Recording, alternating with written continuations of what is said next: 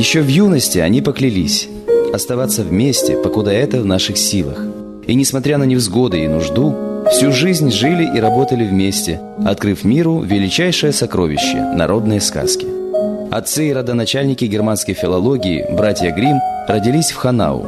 Якоб в тысяча семьсот восемьдесят пятом году, Вильгельм годом позже. Их отец, адвокат, умер, оставив многочисленную семью в весьма стесненном положении. Только благодаря щедрости своей тетки Якоб и Вильгельм смогли получить образование. Учились они в Кассельском лицее, а затем в Марбургском университете, собираясь по примеру отца стать юристами. Но под влиянием молодого профессора Франца фон Савиньи и фольклориста Карла Брентано братья увлеклись немецкой историей и филологией. С тысяча восемьсот пятого года Якоб Гримм состоял на государственной службе, но видел он в ней только помеху научной работе.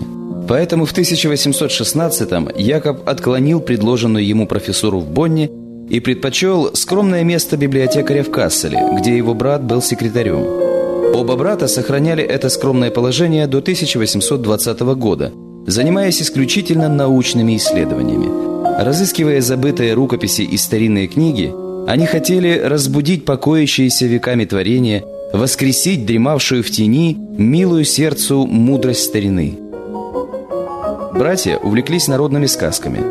Во время прогулок они слушали пастухов, крестьянок, отставных солдат, записывали сказки в аптеке, в доме городского чиновника и даже в гостиной баронессы.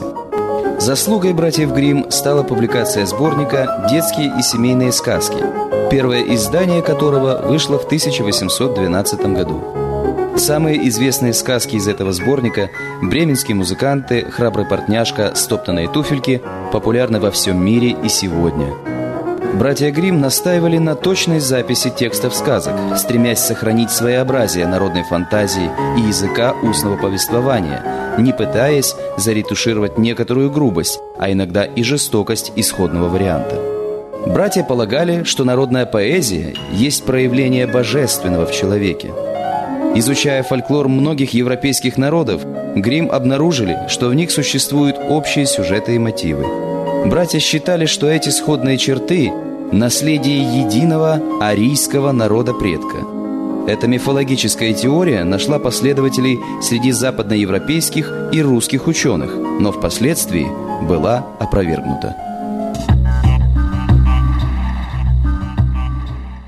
В тысяча восемьсот двадцать пятом году Вильгельм женился, но братья продолжали жить и работать вместе.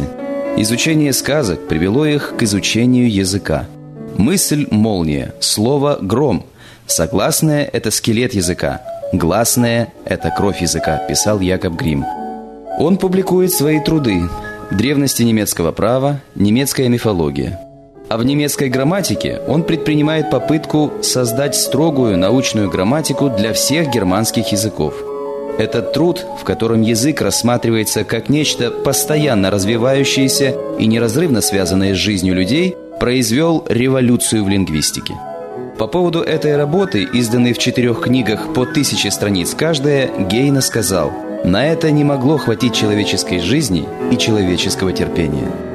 С тысяча восемьсот тридцатого братья Гримм преподают в Геттингенском университете. Однако в тысяча девятьсот тридцать седьмом году они были уволены за отказ от присяги курфюрсту Ганноверскому, не соблюдавшему конституционных законов. С тысяча восемьсот сорок первого года Якоб и Вильгельм служат профессорами в Берлинском университете. Король Фридрих Вильгельм четвёртый назначил братьев Гримм членами Прусской академии наук. В тысяча восемьсот пятьдесят втором году, будучи уже пожилыми людьми, братья взялись за дело неохватного объема – составление немецкого словаря, в котором решили описать историю всех слов немецкого языка.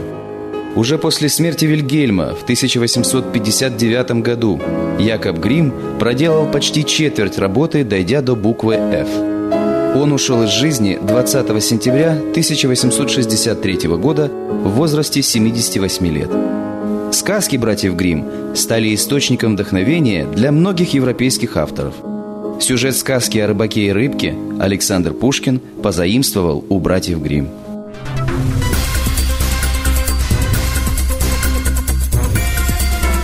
Аудиожурнал.